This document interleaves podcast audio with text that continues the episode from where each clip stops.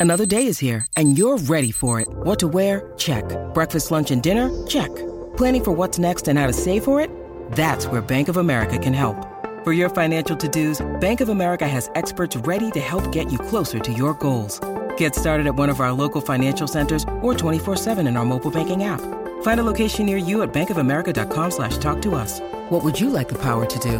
Mobile banking requires downloading the app and is only available for select devices. Message and data rates may apply. Bank of America and a member FDIC.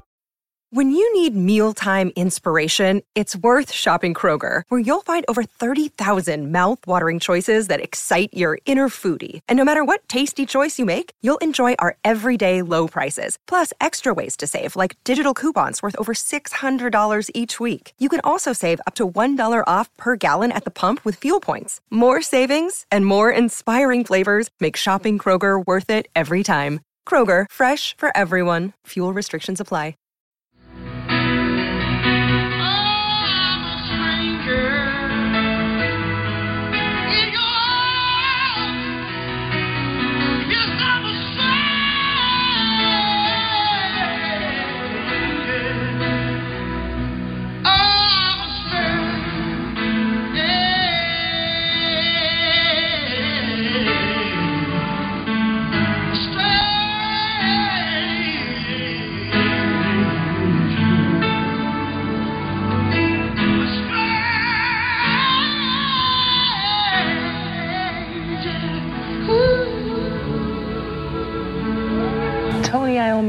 With the original group. Why don't you introduce everybody? Everybody. Okay, Ian Gillan, Good morning, good evening, good day. Bev Bevan, Geezer Butler, and me, Tony Iommi. Let's move. Now, you're Honestly. new, yep, and you're new. yep. You both have come from uh, very different kinds of backgrounds to a, a heavy metal group, a very popular heavy metal group with a long history. Did it take a lot of thinking to make the decision to join? Not, no, not once I'd met Tony and Geezer. Why is that? Well, because I realised that uh, we were similar. I was impressed by their attitudes, their sort of hunger and drive and belief in what they were still doing after all these years. And uh, also we have the same uh, habits. The same Habits. habits. What kinds of habits? Drinking habits. The first, Terrible drinking habits. the first meeting we had was in a pub in England, halfway between London and Birmingham, and I think after about two hours the meeting was adjourned to under the table. so you knew these were your kind of guys. exactly, yeah.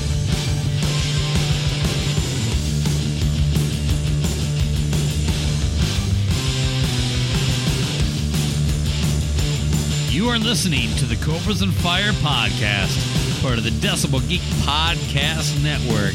We are wrapping up our month long Halloween tribute to the most evil Halloween spooky band of all time, Black Sabbath. In this last episode, we get into the Lost era.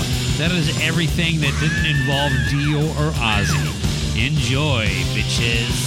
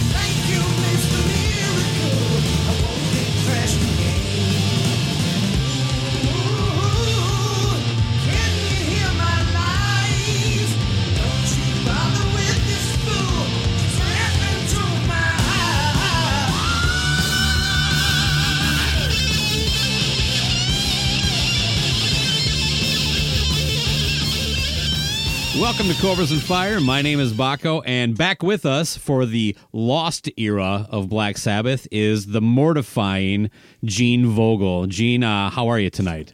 I'm doing fabulous, man. I'm glad. I'm happy to be part of this big discussion that we're having. Yeah, no- celebrating Black Sabbath. Yeah, and it's it's appropriate that we're talking about the lost era because somewhere along the line we lost loose cannon. So uh, Yeah, uh, we're gonna we're gonna forge on without him uh, during this. Uh, what are your thoughts of? I don't know. Basically, what we're getting into it starts with Born Again and ends with Forbidden. This whole era is just kind of like a. It's not talked about a lot for somewhat obvious reasons, but were you a fan of Black Sabbath while this era was happening, or is this something you kind of learned about it going backwards? Backwards, definitely. Yeah. after Dio, everything just changed. But part of, part of part of it was music was changing. Mm-hmm. You know, going with with Metallica and every all these bands that were just blowing up. The thrash scene was blowing up, and that was part of my transition. I was you know big into the Dio and uh, and uh, Quiet Riot actually was a big band for me back then as well. Van Halen, but then things started to get heavier, and I kind of I kind of steered away from what Sabbath was doing. I guess, and it happened with other bands as well, not just. So you were a Sabbath fan, but you just kind of checked out with Born Again, or after Dio. Yes, pretty much. Born Again really wasn't even on on our radar. Uh, you know, in my you know you have your friend group, you know, where everybody's sharing tapes or you're you're talking about music, and then everybody's trying to get that new big band, and you want to be the one to break it with your local group. So that was never really part of it. It was all we kind of just went in a different direction. Sabbath was kind of the old guys, you know, and Priest was a little bit like that, but Priest, I don't, they kind of locked in a little bit more. There was something with the Priest sound. I think, I think Priest went in the direction where they were kind of honing their on uh, minus uh, what's the, the the turbo. You Yeah. know, they, but they were they were still trying to capture the sound of the. I love Turbo. though. What's your problem? well? I mean, it's not a big f- favorite. For I know what you, I, I get your overall point. Yeah, Yeah, that's a little poppier. it, well, popular and it really captures the sound of the time. Where I think the other pre stuff, well, except for the '70s pre stuff, I think that kind of transcends a little bit better. Where Turbo, you with the the synthy stuff, and, and Sabbath gets into that too. They they introduced a lot of synthy stuff. Uh, yeah, obviously going out of the '70s and into the '80s, and then basically I always had a synth or a uh, keyboard player from shoot, I can't even think of what album. I, well, on. Geoff Nicholls, I think, comes in on Never Say Die. okay. Uh, So- if not, it's the, the or was it kind of officially he became almost like the hidden member from that point on? yeah. At some point, they actually considered him a member. I think towards the end. He was on stage, I think, on the tour, wasn't he, for the end? Or was he kind of? No, he was. aside? He died in 2017, and he was he Oh. was not part of the reunion Who with the okay? the I'm 13 thinking the tour. replacement dude. I can't think of his name. Uh, yeah, I don't remember. Uh, was it one of the guys from Emerson, Lake and Palmer, or something like that? Uh, Good God, isn't wasn't it Emerson? No, no! I'm sorry, I can't think of the guy. look it up, people. Yeah. Come on, facts are not our. our we're not here for facts. We're not here for facts. This is all opinion. Well, my, my dad worked at uh at an auto dealer in Faribault, Minnesota, and on on Saturdays I would go to work with him, and he'd give me some busy work, and then he'd give me like you know ten dollars, and I would there was a local music store called Eastman Music, and I would you know I would really do no work. He would you know I would basically spend the entire time there flipping through records, looking at covers, you know, wishing I could take more of this stuff home. Um, you know those little holes in cassettes.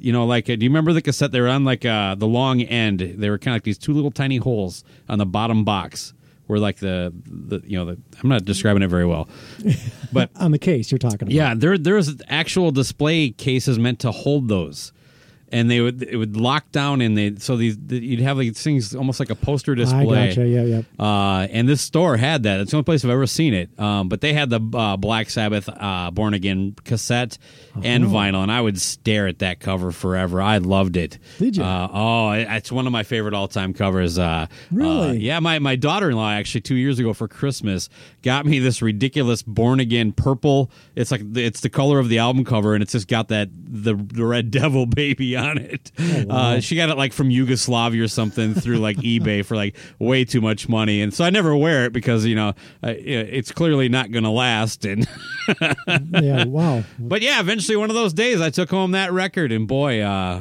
I, And you fell in love. yeah, I love it from the first note to the end. I, I think it's a great record. that's that's one that maybe yeah see for me going back to it is not as i don't have any fond memories like you do with it so when i revisit it i revisit as, as a fan of sabbath with primarily dio and uh, ozzy um, um, not in that order not in really any order but um, and also a big fan of Deep Purple m- more so now than I was as a kid. I, Okay. mean, I heard the radio songs, but I didn't really get into Deep Purple until mo- uh, within the past. I'm going to say five years or so. Oh, really? And Okay. It really blew up for me. Uh, did you like the Born Again album cover though? I did not. what if everybody everybody talks about that cover like it's the most? It's so It's- Sabbathy. It's evil as hell. It's supposed to be. I understand, but it's also been on a, lit- a lot of lists of bad album covers. yeah, but these are lists by jackasses. I mean, who- well, sometimes some. Uh, yes, some of them I'm sure are. are. not on my list, and that's the only one that matters, right? Uh, um, yeah. Well, unlike you, I'm more than happy to rank uh, the singers in Sabbath at some point. Uh, Ozzy is number one, uh, probably Dio, then Gillan, then Martin. And then all the guys who didn't do anything can be in like a little box at the bottom. But uh, back to Born Again. So, uh, any standout tracks on this record for you? Zero to hero.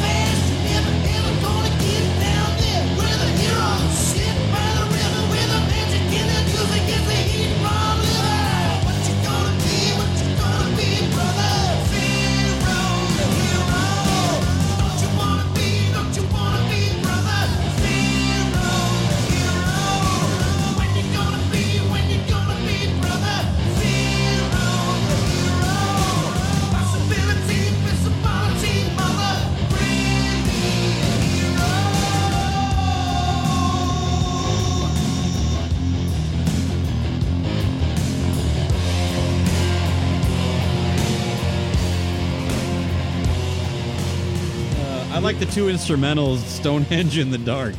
Are you serious? You do like those? Well, they're fine, but yeah, they're, yeah, it's not like you play. They're what about twenty seconds each. I understand that, and I felt like it was a waste of my time. Ah, segues into the song, kind of a Sabbath tradition. I know, and they you do that. I understand. I understand. I and I, I, I. That's why I kind of let it let it slide. It was they were on my notes of time wasted, but so it's suffice it to say, you haven't uh, put the needle on this record and got you know you know got put the moves on the woman, huh? absolutely not. Oh, okay. Uh, I mean, I'd spin digital bitch.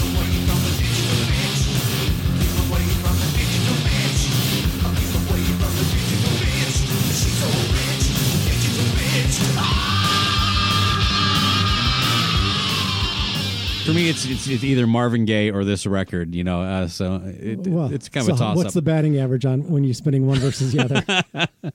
you know, I never thought about it, but I do a lot better with Marvin Gaye. uh, it makes a lot of sense to me. I'm gonna try it again tonight, though. Uh, my wife will be home in a few Just hours. don't have the record cover up on the bed. that, that'll probably that'll probably adjust the odds just a touch.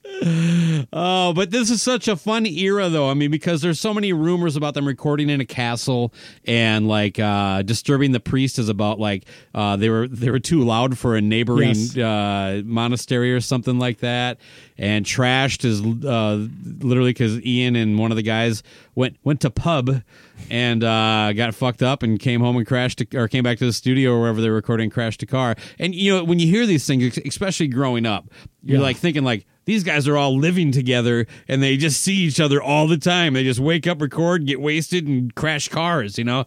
And it's, you know, obviously we know that it's probably not quite like that. They're probably going home to different places, but, uh, I just everything about this, this this album delivers from the the font they used for the the logo and the title to the album cover to the weird back cover with Bill Ward and you know Ian Gillan screaming on this to me I don't know I would give this 5 out of 5. Really? Mm-hmm. Wow. That's I. I couldn't even tell you what I would rate it on a out of scale of five. I'm thinking. it, well, part of it too is is um, you know sometimes you you refer back to albums. Like uh, there's been albums that I've I've had little to no time for, but then years later you give it another try, and then maybe sometimes a song will click or something, and but then there's some of course that you go through that just will never work. You know, no matter how many times you listen to it, it just will not. We're getting click. to an album like that uh, for me that uh, you actually did on your your your show, uh, I have a feeling, Disciples yeah, of the Watch. but uh, that was the one you were going to bring up. um, but you know, uh, you you you just mentioned something that reminded me of a conversation we had, and we haven't had many, so they they all stick out to me. And that was that podcasting you mentioned kind of revitalized your your passion for music in a way, and very much so for me. It, it it really resonated with me. That was one of the reasons why I was like, you know, that and the fact that you, you were able to talk for an hour about the album Forbidden. I'm like. Well, he can clearly handle a podcast, but that passion, it, it, it was a pretty quick connection there that I was like, that's maybe he's the guy to bring on because we had been talking about doing this for a while. You know, like we've done like the Megadeth one and the Alice Cooper with Joey Haney from Rock Strikes 10. You know, we wanted to bring in like a third voice kind of to, to, to join us in this. So, anyway, that's my way of saying thank you, but that's kind of what the catalyst was to the, the first domino, that, that little exchange we had. I I don't know if it's if it's the guy I'm working with with my brother Nate doing the podcast, or if it's just or both because we we were kind of I, don't want to say we grew up together because he was kind of in, not in part of my group. He or he'd get into our neighborhood from time to time. I don't know how he wandered in there, but you know he would we'd, we'd hang out from time to time, and then him and I had a little bit of a connection, and then it was we were spent many years apart. But musically, it was only a few minor connections between the two of us. Hmm? Uh, we both like Hendrix. We both like Sabbath. There was a few other crossovers. So getting back together and, and, and working on it, I think it just was, um, yeah, just putting the focus into the music again and, and kind of remembering what it's all about. I mean, because Yeah. we get older and we kind of sometimes you forget about those things that used to bring you joy and and uh, you're and um, if you're not paying attention to some of that stuff, you're missing out on the new stuff that can That's can the big thing. get into your wheelhouse, even if it's not new. Like Born Again is a very old album that I'd never really paid attention to until more recently. Yeah. So I I would like to revisit it down the road, of, or you know a little bit more later on and see is it one of those things that clicks because I really do like Gillan. One of my complaints about this album, and I know it wasn't supposed to be a Sabbath album, is it shouldn't have been a Black Sabbath album. Yeah. Do you believe that, though?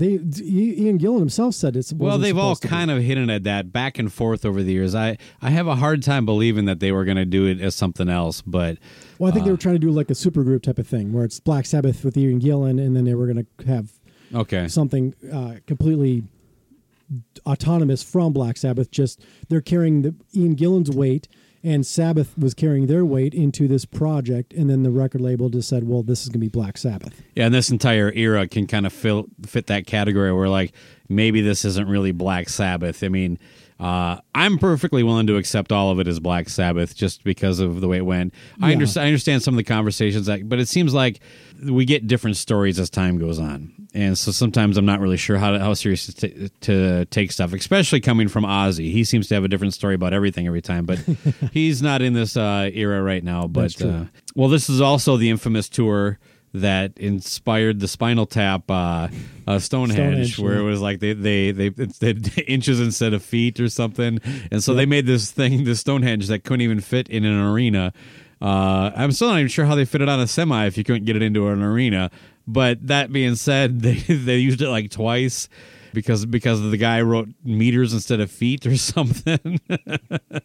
so many Spinal Tap oversight. moments, Yeah. uh, with with this band. But I would have been a fun tour to see, man. I don't know. It just seemed like the. I, I think there's a lot of there a lot of energy and, and revitalization with this record. Uh, you know, coming uh, considering everything they had gone through with Bill Ward coming back, even. I felt like it was a lackluster effort by Bill Ward. Okay, really? Yes, I you know when you listen to all that he's done in the Ozzy era, this to me didn't feel like it was even really Bill Ward. Huh. I didn't have like that that the, the jazzy vibe that he usually brings to his work. I did not walk away with that feeling. I liked it. I wouldn't say it was bad. It just didn't feel like Not his what- best. What, yeah, like what Bill Ward would bring to the table back, you know, when he was in his prime. You know, and we're not talking very far removed from when he was out of Sabbath either. We're not talking 20 years later. We're talking when Dio was in to where he's in on this. Right. So okay. it wasn't a huge leap in time. Obviously, there's a lot of subs, probably a lot of substance abuse between then and there, but or unless he was getting clean at that point, I kind of lost where his timeline yeah, is he on his. he kind of back uh, bopped in and out with that same kind of mentality. I wasn't staying sober, so I left again. As a matter of fact, I believe he left on this tour in St. Paul. Oh, really? uh, or it was either that or during the Heaven and Hell tour.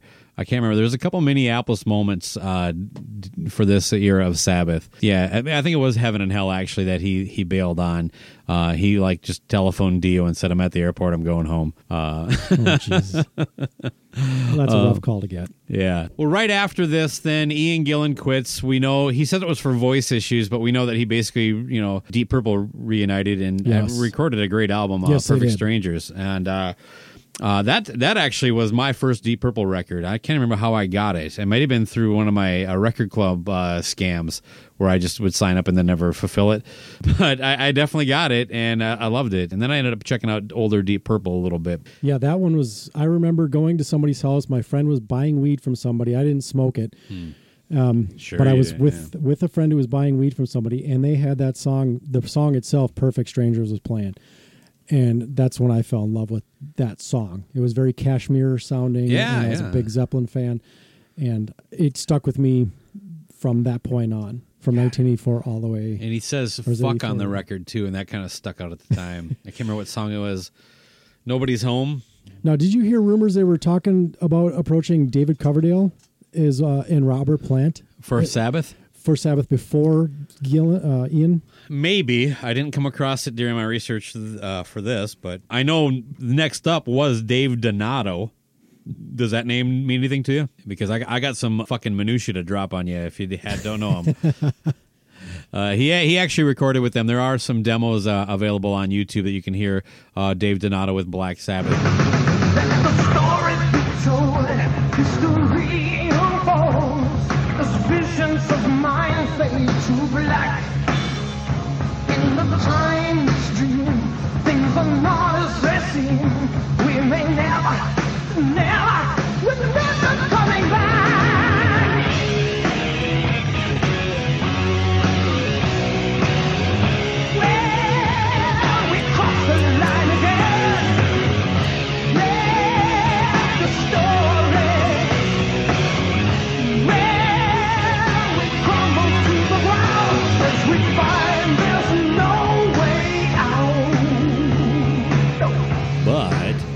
Kiss fan out there, he ended up uh, starting a band called White Tiger with Mark St. John after Mark St. John left Kiss after Animalize.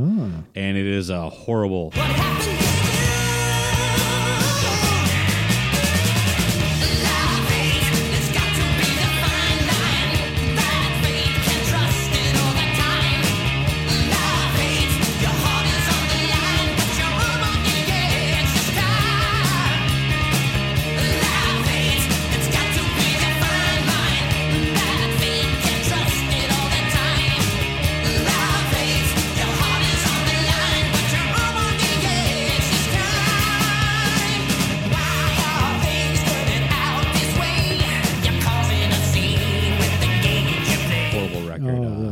burn you a copy. I don't have to rush out to my local record store. Thank You you. won't find it. Uh, Sold out. yeah, uh, both copies. No, but uh, so Dave Donato was uh, a pretty strong contender. The rumor was he gave this interview to Kerrang or or, or one of the Rip, one of those two magazines in England, then was let go because they didn't like the tenor of the the interview. Now I have actually seen the interview and read it. I don't think that's true. He doesn't say anything remotely, and they had already officially announced him as a singer. But for whatever reason, things just kind of fell flat. My gut feeling is that like he was a California kind of rock star kind of guy, and he just didn't vibe well with him. But oh. based based on different things I've read, that that's kind of the interpretation you can take. Then Ron Keel kind of comes into the picture. That is interesting. Yeah, and I talked to Ron Keel about it. The Black Sabbath kind of thing that that would that fall right between Steeler and Keel. What about was that? It was. It was actually. Uh, I was in the studio at Pasha Studios in Hollywood, where Spencer Proffer had just recorded Quiet Riot's 10 million selling debut. so Spencer was the hot guy in town, and Yeah. I was sneaking into the studio at night to uh, to sing demos, and he heard my voice, and he had signed on to produce the next Sabbath album after Ian Gillan left, and he recruited me for the vocal position in Black Sabbath at that time. I was just putting Keel together; they kind of overlapped. I mean, Marc Ferrari, my guitar player in Keel, was at the last Steeler gig, and we all knew it was the last gig, and I was already putting the pieces together to form my own band and call it Keel. So there was uh, that brief time, literally a matter of weeks, in between where Black Sabbath uh, came knocking, and of course, uh, when an iconic metal band like that shows interest, you've got to answer the call. So uh, I I have fond memories of basically sitting around with Tony Iommi and Geezer Butler for three days, uh, and they were trying to figure out how they could get Ozzy back. Uh, you know, it probably worked out best for you. Um, that was not exactly the a good time for Black Sabbath. So, um, Well, you know, I don't know. I think if I had come and if I had had the opportunity to actually uh, do an album and a tour with them, who knows what might have been. Big fan of the show, Ron Keel. Yeah, yeah, yeah. He actually Let's not just gloss over that. he, he just uh, yeah uh, Ron Keel, uh, uh, one of my closest friends. yes, pure, Uh, personal dear friend. Of yeah, he uh, Bongos. He uh, challenged me to a chili cook-off in Nashville next summer. Oh. Um, so Did you take uh, him up on that? Yeah, I said hell yeah, yeah. Um, Oh, uh, nice. And we're probably going to carpool this year. I tried to get him to do it this year, but it was too late. Uh, so you know, I'll drive and he'll play acoustic guitar Yeah. and sing. Was the joke there? But yeah, so Ron was there. He he basically just said it was just there for a few days, and and uh, things didn't really come together for whatever reason, and he went back to focusing on Keel, and then Geezer quits, and Ozzy or Geezer quits, and then uh, Tony Iommi basically just puts the band on hiatus for a while and starts working on what would become Seventh Star.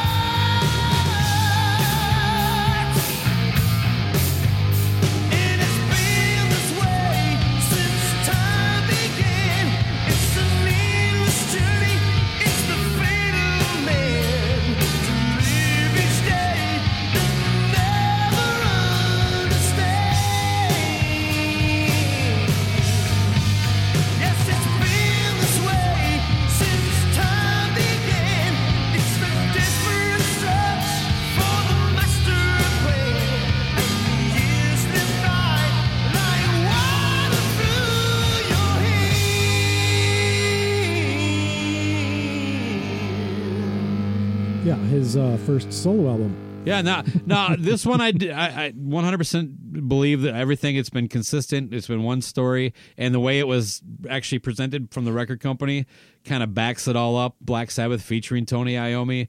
I remember when I found this in the drugstore in Owatonna, my hometown, and I was like, "Holy shit, new Black Sabbath record!"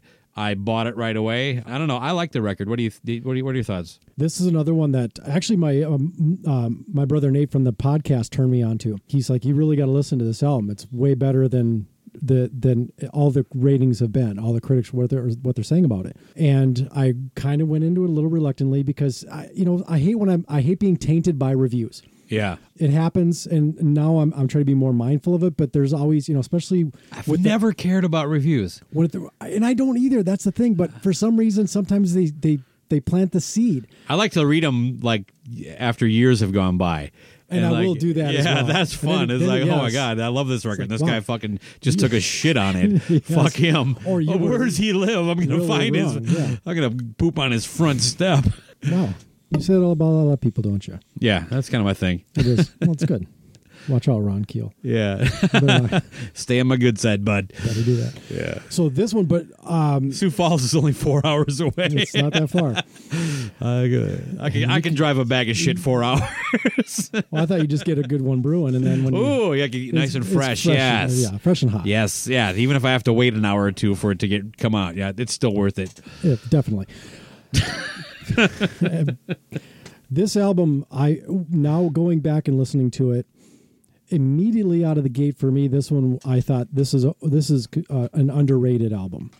I feel like yes, it's not so much a Black Sabbath album. I know it's got the Black Sabbath name on it. I know it's Tony Iommi, but it's a good Hughes Iommi album. And I even still listening to it now because we did it. If I'm not mistaken, Nate and I did a track by track on this one.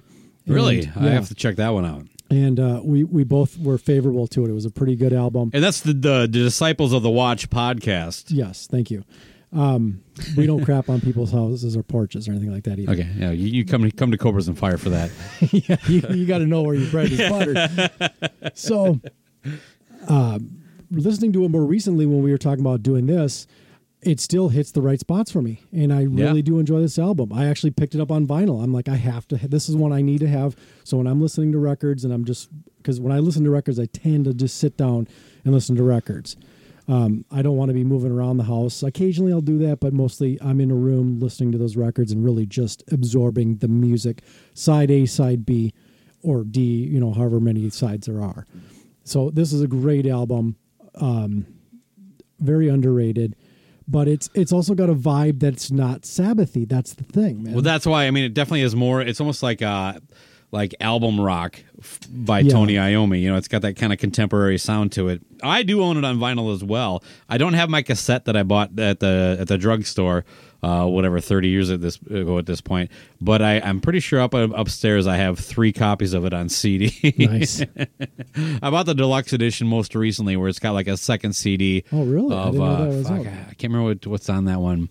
Because I got the deluxe edition of the Eternal Idol as well. I think that one has Ray Gillen singing the record on it. This one must have a live performance around that time, probably with Ray Gillen singing uh, on that. But uh, yeah, definitely some fun stuff. I love the record. It- Like I, I, agree with pretty much everything you said. Uh, for me, a standout track is that that the last song, "Angry Heart." Uh, it just I don't know. I, I, I could pick a lot of it. The, the the snoozer on this is probably the, the single, uh, "No Stranger to Love." Uh, the did you ever see that music video? I did not. Oh my God! You got it. It's just basically Tony Iommi with that. Uh, you know, remember that leather jacket with, With the the fringes? fringes. Yeah, Yeah. he's just he's just walking around like in alleys with with steam and shit coming up at night, and like this this like hot chick fading in and out for some reason, and then I don't know why, but Dobermans. There's just Dobermans running around. Uh, Wow. The '80s was It awesome. sounds like a for, must-see. For, for music. Yeah, I would definitely check out the music video. It uh, uh, and actually th- this album got a little bit of a push. I remember it being advertised in Circus and Hit Parader uh, as much as anything around the time. MTV played that video a decent amount.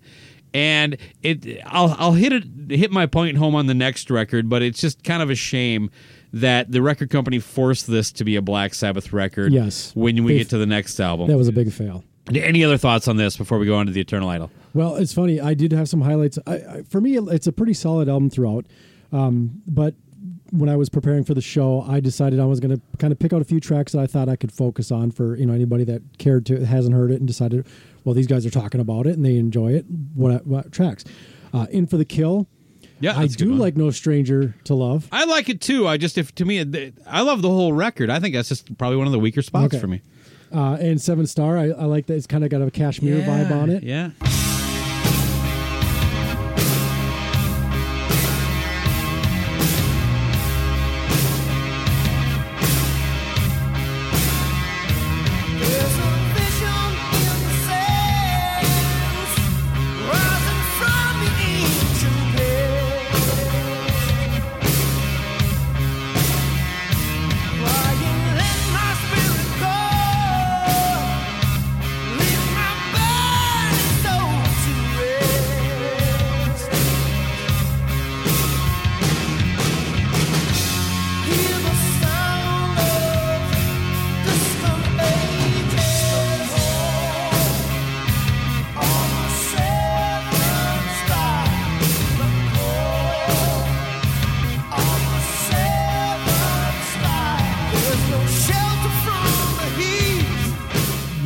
Mention this was I'm, I'm shocked. Eric Singer on drums.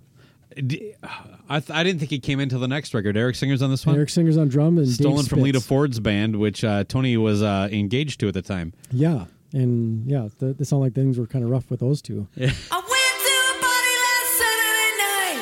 I didn't get laid. I got in a fight. Uh-huh. It ain't no big thing.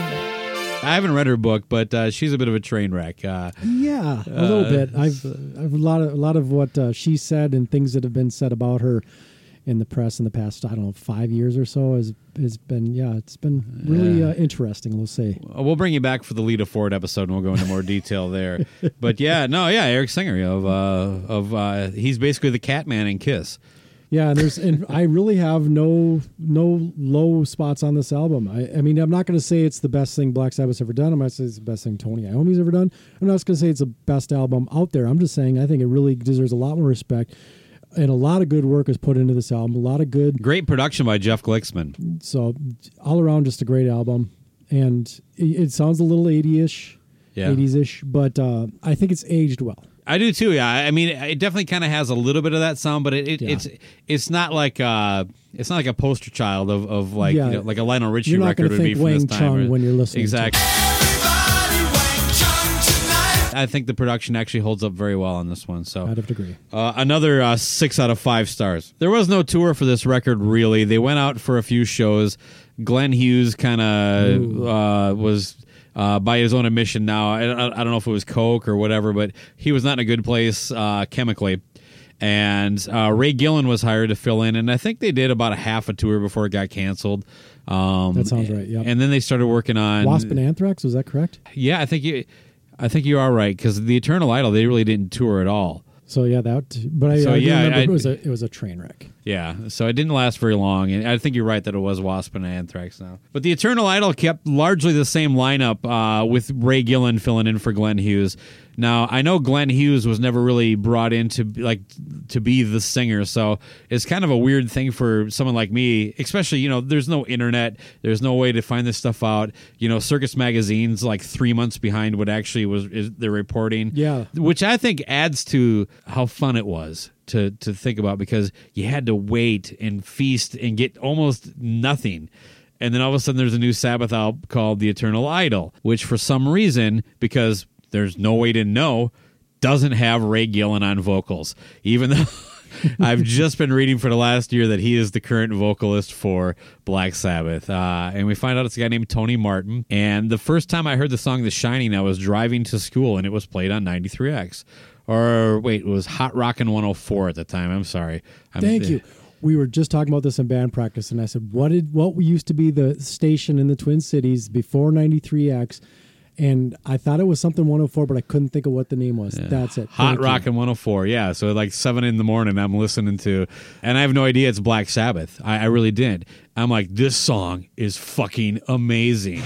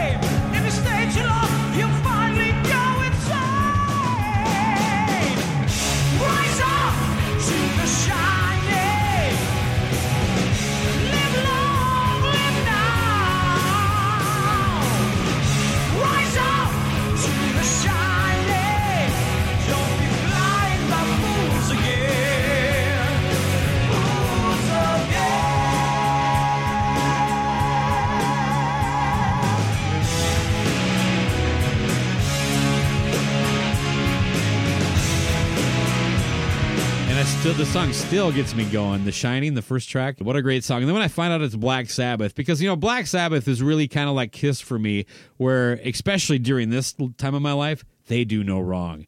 They release a record, I buy it. I see it, I, I absorb it, and I find a reason to like it. And, and looking back, this is a record that's held up. When did you first hear it? Did you hear it right when it came out? Because this was not pushed as heavy as Seven Star. No, actually, I this is all part of my. I'm phased out of. Um, it's it for me. It's Metallica, and Megadeth and Anthrax are, are kind of my big bands at this point. And you know, and for me too, in our in where I grew up, we were money was tight, so it wasn't like we were rushing out and buying all the new albums. Oh right. It- oh yeah. It pretty much it was whatever somebody was able to, to pick up or they borrowed from a, a, a sibling or whatever, and that would kind of get into our bloodstream from that point on. A lot of these albums were never part of my musical experience coming through. It wouldn't be till many years later that I listened to this stuff. I was making about $120 every two weeks at my part time uh, job cooking during high school. It was about a 50 50 split between, well, I mean, I had to put gas in the car, but it was pretty cheap back then. About a buck a gallon, I think. Uh, so the rest was music and beer. Uh, and uh, yeah, at this point, I guess I was probably focusing on buying guitar gear or anything like that. Boy, probably riding BMX bikes. So I know I'd, I would have been just starting to play guitar at this point, big into what was going on, you know, the, the, that whole thrash movement, you know, so a lot of the stuff I was phasing out the Quiet Riot and a lot of that other stuff at this point. So this album really never connected with me and never and never made it through our circles. None of this, none of the Tony Martin stuff ever did. I wouldn't discover that even I didn't know who Tony Martin was until about I'm going to say 12 years ago. he's not a good looking guy. Well, was or isn't Either. He's not now. No, he was. He, I think he's better looking now. Like he's like yeah, kind of Oh, really? old. I guess got, I never kind of got that. I got a beard and I'm a distinguished old man look. Yeah, back then he was kind of like kind of I don't know mu- mutoid man looking or something. but uh, the album cover, I don't know if you know this, was they act. It, it, it's from an art piece, but then I, I know that they were not given permission to use copy of the actual photograph. So what they did is they recreated it with two live people and painted them with gold body paint. Nice. Uh, they wanted it that bad. Apparently. yeah, I do remember reading something about uh, something with that uh, regarding the artwork on it. So that's kind of cool. I don't know. For whatever reason, they, they went that far. My bitch about this is that they made no effort to push this record. It's amazing that I heard a song on the radio because Yeah, uh, it didn't get any MTV love. It was not advertised in any of the, the circus or hit paraders kind of you know stuff like that. And it was like they forced Tony to put the Black Sabbath name on a record they did. And then people were like, this isn't really Black Sabbath. So that kind of tanked because it was not Black Sabbath. And then they come back and they do a very, in my opinion, Black Sabbathy record. And then they make no effort and just to drop them once it's done. And to me, that is the music industry in a nutshell. You hear so many stories like this. It's like this band gets signed to a big contract, they get pushed, uh, the bosses change, and then the, the new boss doesn't want, they want to make sure they, they tank you so they can drop you from the label because you're not their guy. I, it seems like the worst business pro like you know model in the world. It's like we're going to spend three million dollars to make sure this record flops. You know they did it with Motley Crue, with Elektra. Uh, I know Metallica had their beef. They didn't really had a flop, but you know what I mean. It's so many times you hear these things, and that I think that's what happened here. Is that Black Sabbath had worn out their welcome at Warner Brothers. They they were a kind of a dying brand but they were a dying brand on the record before, and they insisted it, it a non Black Sabbath sounding record have the Black Sabbath name on it. And then when he follows it up with a more Black Sabbath sounding album, they just pull all support. The album does even worse, and then it just it disappears. I mean, you, you're more likely to find this in a cutout bin, you know, six months after it came out. I don't remember seeing any print advertising. My exposure with uh, MTV was very limited because we were either out riding bikes or doing sports or whatever, and only uh, a couple of my friends had even had cable back then. Shakopee So- got cable really late, or No, I was in Burnsville. I, grew Okay. up, I grew up in Burnsville, so just you know, not in a very well-to-do area, so to speak. And we definitely didn't have it at our house. No, nor it was I. just me and my dad. we had a black and white television actually the, the Oh, whole time uh, in my house. We had a TV that was color, but it was fuzzy as fuck. Yeah. And we weren't in the Twin Cities, so like we had the Oh, antenna, you know. It's like you know, you get like you know three and a half channels. Uh, if you're lucky. On but you know, uh, you let you focus on music more. I like probably just like I wasn't BMXing, but I was playing guitar and listening to music and trying real hard to get laid, but no game. Yeah. none at all, man. well, that's why you need your music to get Yeah, the ladies. Yeah, exactly. You know, put on Eternal Idol and like. Do- I was always picking the wrong record. It turns out, Gene. It's like I'm putting on Born Again. But at least this record cover is more inclined to, uh, antici- like- you know, to get the ladies interested. Yeah, put you in the mood, baby. Unless you were pulling out uh, Born Again uh, immediately afterwards and then saying, "What do you think of this cover?" Then it you just dry them back up again. This is the best Tony Martin record, front to back. This is an amazing Sabbath album. Again, just like the last two records. I think these are three very solid albums in a row. You know, I'll, I'll go use our term, perfectly rated. Why they didn't break through at this point, Black Sabbath was kind of an odd brand at this point for people to accept, and they were changing singers and members so much. I mean, you got a bass player named Dave the Beast Spitz, whose brother was in Anthrax. Probably how they got that tour with Black Sabbath and uh, the the Seventh Star tour. if you, think about it, uh, everything's much more closer than you think. But what are your thoughts? I don't know if I'd say it's the best one with Tony for me, but it is a good album. So I'd easily recommend throwing this one on and, and giving it a spin. I'd actually be interested in getting this one on vinyl just to have because I think it would be a good uh, just focus album. Sit down and, and Okay. tune in and, and absorb.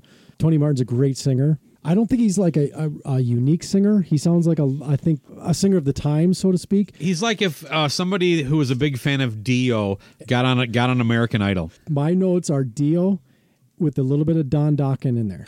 yeah, I know. I do think he's a great singer. I think part of the reason this album is one of the best one, or in my opinion, the best with him, is that he didn't write the lyrics. I think he's a garbage lyricist. Thank you. yes, and uh, that's obviously a little bit of We'll, we'll get into that, but road. yeah. Yes, but that is a very good point. This this I think does w- have a better uh, vibe for me because the lyrics don't tank it. But a very well sung album, uh, a Yeah. very everything all around. Again, Jeff good. Glixman producing. It sounds great. It's just a little bit tough calling it a Black Sabbath album. It's almost too bad Tony wasn't from from uh, the, the previous album on through the Tony Martin era. They could have been a whole different band, and I think they would have had more success. I think Black Sabbath. I think the name Black Sabbath was probably bringing them down at this point. Because people are so used to Doom with what Ozzy brought with the the whole the way the whole band started, and I know and Ozzy went of- on such a, a a different, drastic, you know, stratospheric level. Yes. I mean, listening to uh, uh, Blizzard of Ozz versus the last, you know, even like the last two records with Dio, which I think stand alone. I mean, it was just. I mean, Ozzy was going forward, and Black Sabbath was still kind of like being this dinosaur almost. As much as I well, love think this in a way they were they were trying to f- see what the bands were doing around them, what were the, what was happening in the scene, what was the vibe, and they were trying to kind of grasp on to what was going on. And I think that's part of the reason that Ozzy was unhappy with the band because those last two albums with Ozzy, he wasn't real pleased with. Plus, Ozzy's insane.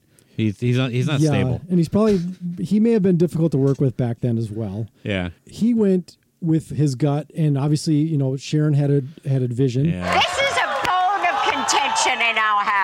Sharon and Randy Rhoads, I think. Uh, Randy, oh my God, um, huge probably- part of his success. because everything that happened after that. Because for me, Jakey Lee is, is my favorite Ozzy guitar player, but I, but I don't think you get there without Randy. Randy and Eddie Van Halen were just pushing this next wave, which would become basically hair metal in the '80s. Tony really didn't get the respect he deserved until much later. I would agree with that. Yep, I think uh, people took him for granted. Kind of like Ace Frehley would not have worked with in Kiss in the '80s. I don't think. Still has that kind of old style of playing, but it Oh, worked when he came back. Even though they really didn't do any recording with him, but suddenly that that that seemed relevant again. But Ace had more. I think he got more respect. Probably a little bit, but he was also kind of a joke around this time. Frehley's comic came out. And, that's a uh, good point. You know, um, but I I love this record. I really do. This is one I go back to and I and, I- and I listen to from beginning to end.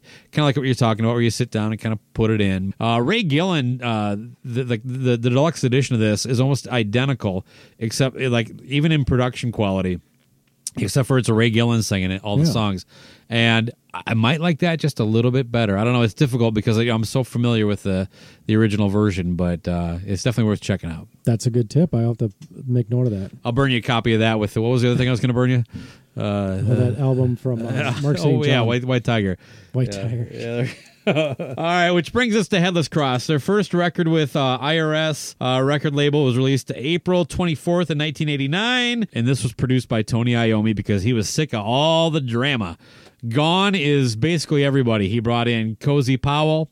Uh, Neil Murray ended up being the touring bass player, but I, I think uh, Bob Daisley played bass on the record. Geoff Nicholls still hung around, kind of picking up the crumbs of what was left of Black Sabbath, the fumes at the time. And then, of course, Tony Martin is back, and now he's writing lyrics. Ooh, yes. they're, uh, they're, I don't know, they're they're goofy. It's like he's trying to be kind of like I want to be Dio and satanic, and uh, I'm not very creative. I, I think he was trying to capture some of the fire that they had back when Sabbath was mysterious and, and ominous and dark. And, you know, you put on that first Black Sabbath album as a kid and you hear the lightning and the thunder and you hear him with with Ozzy singing and it can just bring Watch as this. and it can it can make the hairs on your arms stand Yeah, up. you it's know? a creepy fucking song, but and it's so powerful and i think he was like thinking that well i'm going to use that as inspiration and i'm going to draw from sabbath's history and bring that into what we're doing here and it just i feel it just failed big time Yeah, and it would have been nice to have Geezer kind of going along at this point too, but I think he was looking at Sabbath as kind of a joke too. well he was working with ozzy at this point wasn't he Oh, that's right. Yeah, at this point he was actually on the uh No Rest for the Wicked. So yeah, that's right. Remember, like it, it seemed like for a while it was like Tony and Geezer versus Ozzy, and then all of a sudden it became Ozzy and Geezer versus Tony, and it was like a, kind of this weird thing going back and forth. And now Ozzy and Geezer are just carrying on with this great thing, and Tony keep playing with Cozy Powell. I mean, now, what was Cozy Powell like famous for? He was from another band, right? he was in a bunch of bands he's yeah, he was in uh, rainbow Rainbow is who I'm thinking of. You know, and that's one thing I wanted to bring up too. Um, when I'm listening through the Tony Martin era of Black Sabbath, it almost feels like Tony's got a little bit of inspiration from Rainbow to me. With some of these songs, it's like he's trying to appeal to a wider audience than what they did with Dio and what they did with Ozzy. So it's interesting that all of a sudden Cozy Powell's involved. Yeah, I, I I thought it was an odd bring in, and I think he's a weird looking guy. um, and for whatever that whatever that's worth, Yeah, I was very ex- really fixated on people's looks. In Oh yeah, yeah, very much. Yeah, I- I- it- it's important. Uh, you can't be a good quarterback with a stupid name, Case Keenum. Ouch. I was very excited for this record because of uh, how much I loved Eternal Idol, and what a bummer! Uh, I, I think the production is shit. I think the songs are okay. It's probably the second best Tony Martin. Actually, I think I like Tyr or whatever that one is a little better than this one, but I just I don't know. I, now I think about it, I like Cross Purposes better than this one. This one actually kind of falls down the list uh, for me. Uh, it's better than Forbidden, but that's not exactly a badge of honor.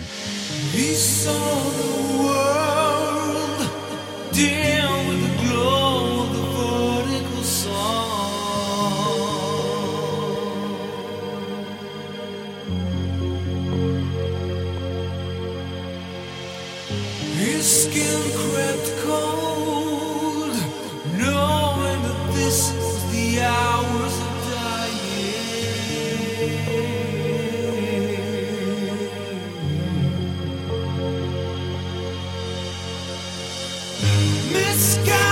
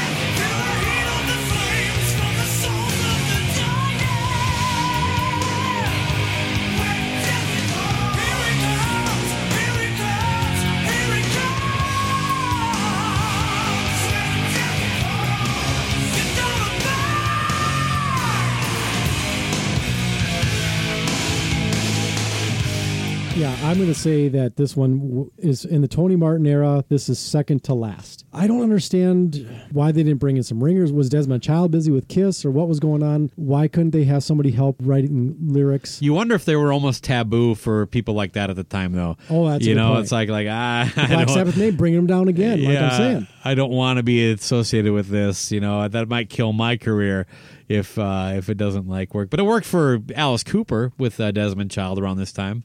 Yeah, and it's weird because musically, I think it's it's not bad, but with what Tony is doing with the lyrics, it m- makes it not. And we're talking Tony Martin. Tony Martin yeah, yeah. really dr- drags the the songs down. Tony Iommi actually talked about that after the first record. He uh, he said, you know, let's kind of not try so hard to be this evil demonic thing, and then like he comes back with like Norse god mythology stuff on the next record, and he's like, I had no idea what to do with that. No, Yeah, that's- something like that from Tony's book, uh, Iron Man. Look, do you, you want to? What's what's your standout track for this one? Because I, I really don't have one. Probably probably when Death Calls is my favorite, but I don't know. What do you think? I'm I don't have one, and I I couldn't even pick a, a favorite off of this one. I I was so every time he started singing about Lucifer and Satan, it just really lowered the bar. And I now, like, if he would have been like the singer from the beginning, I don't think they would have been considered as satanic because his version of Satanism is very, very campy. You know what I mean? It, it just doesn't come across as evil. It comes off it's like yeah, Bret Michaels saying about how Lucifer is. no, it's not going to work. I don't know. Well, work. Bret Michaels talks. He doesn't sing. Well, so. I don't know. In a way, I almost feel like maybe Tony was getting in his own way. Tony uh, Iommi, him and Cozy Powell producing this one. I almost feel like they almost got in their own way on this. They yeah. What, what what was Cozy's production role? Uh, more more snare. Bring the snare up. Yeah, was this the album that, or maybe I'm thinking the next one that No, you're right. This is a little bit loud in the drums department? Oh, maybe he did, maybe that was his role. It's like you deserve production credit for this drum sound. Would you like to hear some drummer jokes? Of course I would. What do you call a drummer that breaks up with his girlfriend? I don't know what do you call a drummer that breaks up with his girlfriend? Homeless. That brings us to Tyr, T-Y-R, now for officially for the first time in Baco's life since he first got into Black Sabbath. I have officially checked out. I didn't know this record was coming out. I didn't know it was out until, even though I spent so much time in record stores, until I saw it sitting at a friend's house, and I never went back and got it until boy, fairly recently. Actually, probably within the last six or seven years, and only because at that point I realized I was only two CDs short of owning everything Black Sabbath had released, and that was this one and Headless Cross. I bought Headless Cross when it came out, but I sold it probably in college, back when you could get four or five bucks for a used CD. Yeah, the good Uh, days. Yeah, in the good old days. But uh, I kind of wish I had it back now. Yeah, I'll, I'll, eventually I'll stumble across it. But I bought this. You know, like I said, I, I was like, well, I only need these two. I see them used all the time.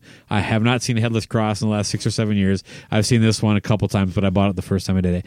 It's actually better than I thought it would be. I I think there's some decent stuff on here. I know uh, Tony was a little bit slagging on the the lyrical content of it.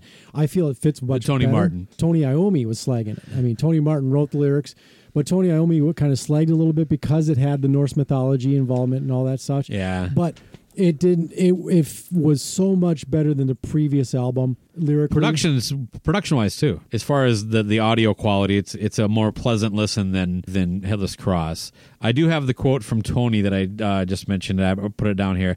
This is from Tony Iommi's book. Tony Martin had just come into the band and he assumed, oh, Black Sabbath, it's all about the devil. So his lyrics were full of devil and Satan. It was too much in your face. We told them to be a little bit more subtle about it. So for Tyr, is that how you pronounce it, by the way? T Y R, Tyre? Uh, he did all these lyrics about Nordic gods and whatnot. It took me a while to get my head around that. For whatever that means, that's that was his comment. I don't have a lot to say about it other than what I just said. I like the album cover. I like the production. Anno Mundi, I think, is a fun song. Jerusalem is cool.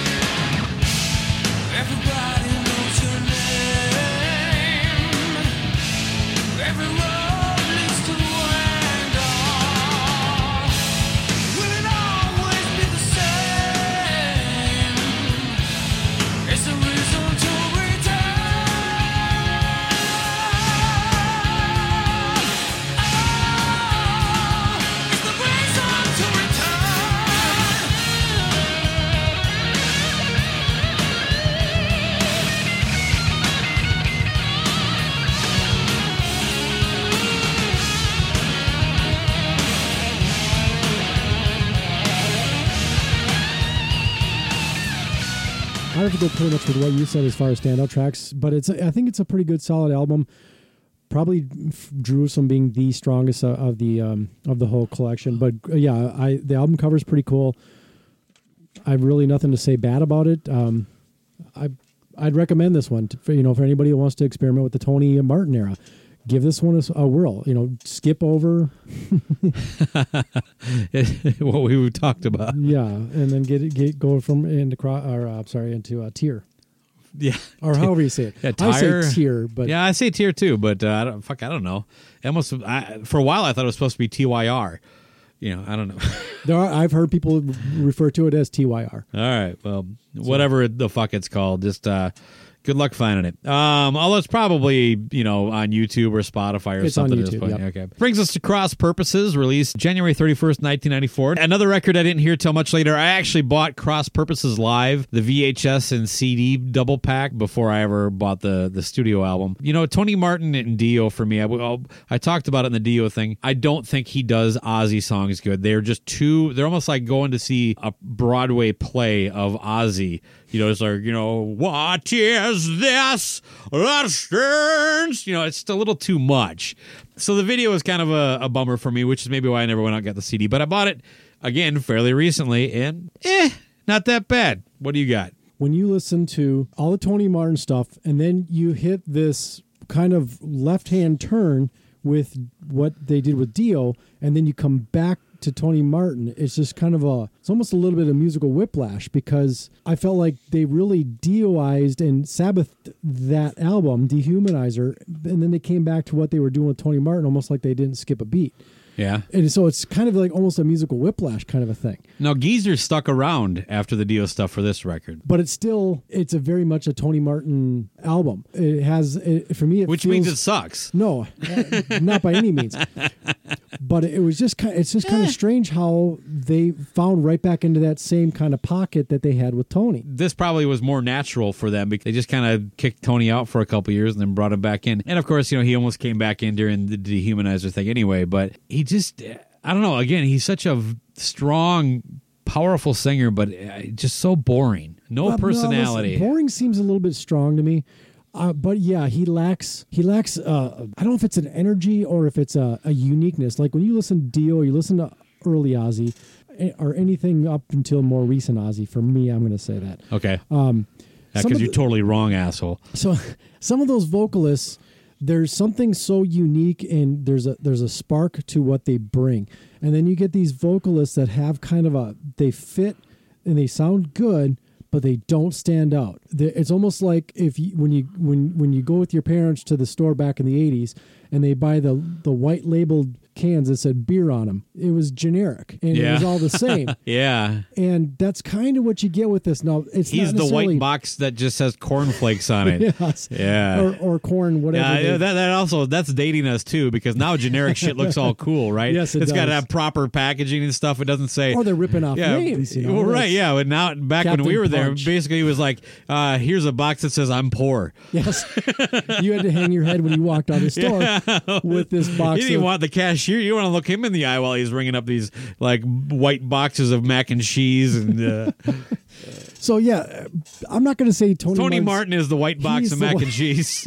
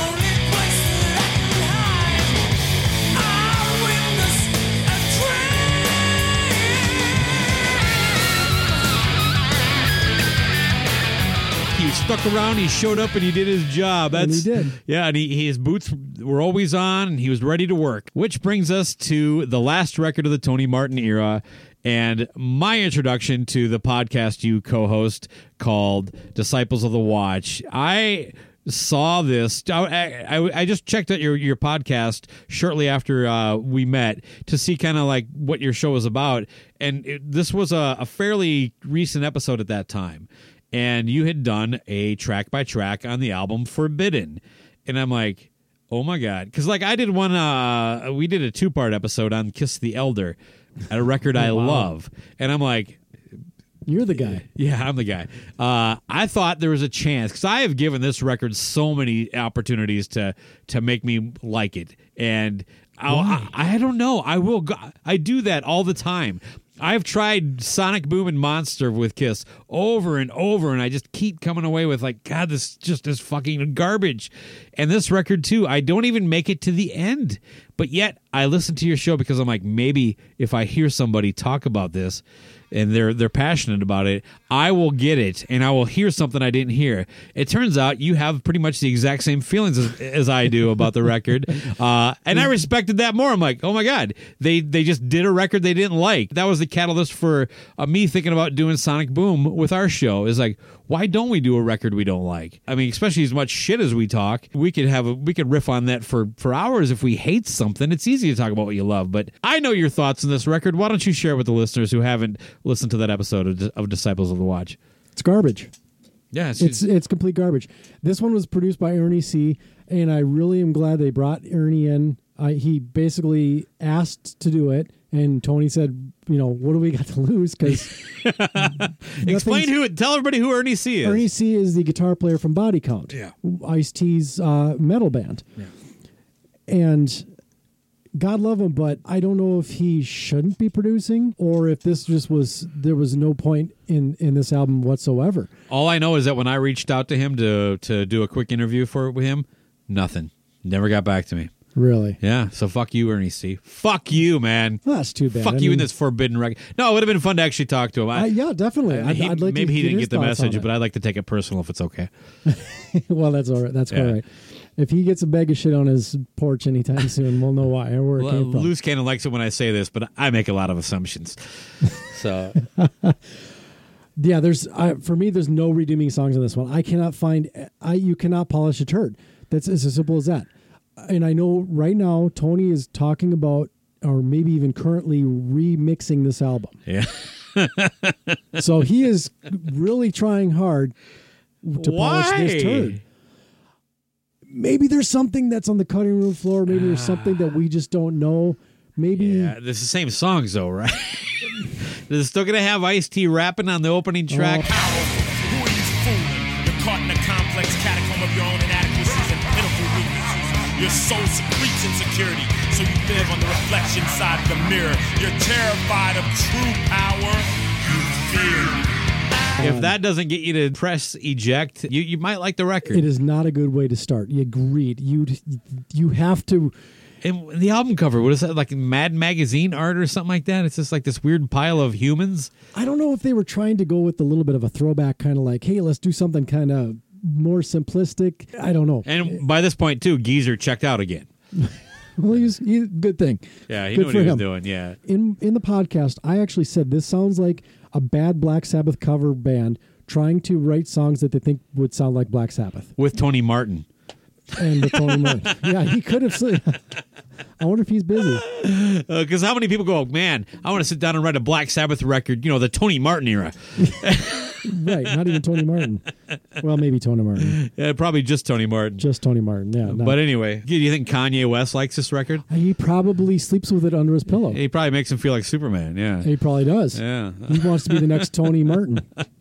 Well, so we both agree that this is a pile of shit. Yes, Uh, not worth anybody's time. Unless you really, you know, if you really want to punish yourself, get out your flogging tools, put on some forbidden, light some candles, maybe a glass of wine, make it special. Well, if they release it on a 180 gram vinyl with like a like a double disc thing, I'll probably get it again. Uh, I can see if you're a completionist, but I am. I am. By the way, I'm a total completionist. and there's a never need to even crack the seal on it, dude. This will be mint condition, and when you die, your family could sell it for half of what you paid Yeah, for it.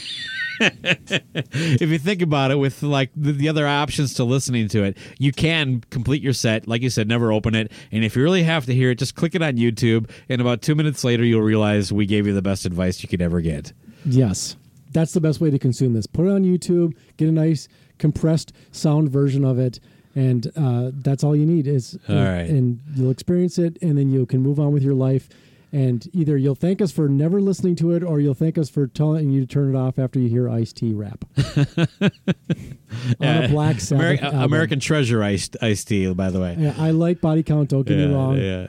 But Uh, this is the- just, we- this doesn't fit. uh, Cobras and Fire officially cons- considers Ice T uh, an American treasure. Okay, good. Uh, anyway, uh, Gene, uh, that, that's it. This is we've That's gone it. through all the Sabbath stuff. That's a lot of Um, years. You want to get out of here? Absolutely. All right, so Gene, thank you so much. Make sure you check out the uh, Disciples of the Watch podcast listeners. Fellow uh, Twin Cityan Minnesotan Gene Vogel, uh, co-host. Who's your uh, other host? Let, let- give him a little shout out. Nate Matnich. He also he's a yoga instructor uh, around Ooh. about town. I can't remember the name of his uh, studio at the off the top of my head, but yeah, he's a he's a all around uh, metalhead and oh well, in in various other genres of music, not just a metalhead. But yeah, that's where we uh, we connect and we talk a lot uh, on the podcast, and occasionally we play independent bands as well. And you, of course, are the eye candy of the band Mortificator. I try to Uh, be. I do my best. Yeah, turning the ladies on with your, uh, I don't know, whatever, you just your vibe. The move. Yeah, I in my moves. Yeah, oh yeah, you got some fucking moves. That's for sure, man. Well, thank you. Yeah, I- I've I've stolen some. They didn't work as well for me, but uh, You just got to uh, hone them. Yeah. Anyway, uh, much appreciation. Uh, I'm sure if Loose Cannon didn't get lost in the Lost era, uh, he'd say the same thing. But uh, of course, uh, thank you for coming on Cobras and Fire. Uh, you want to get out of here? Sounds good to me, man. Rock's not dead. No thanks to Tony Martin.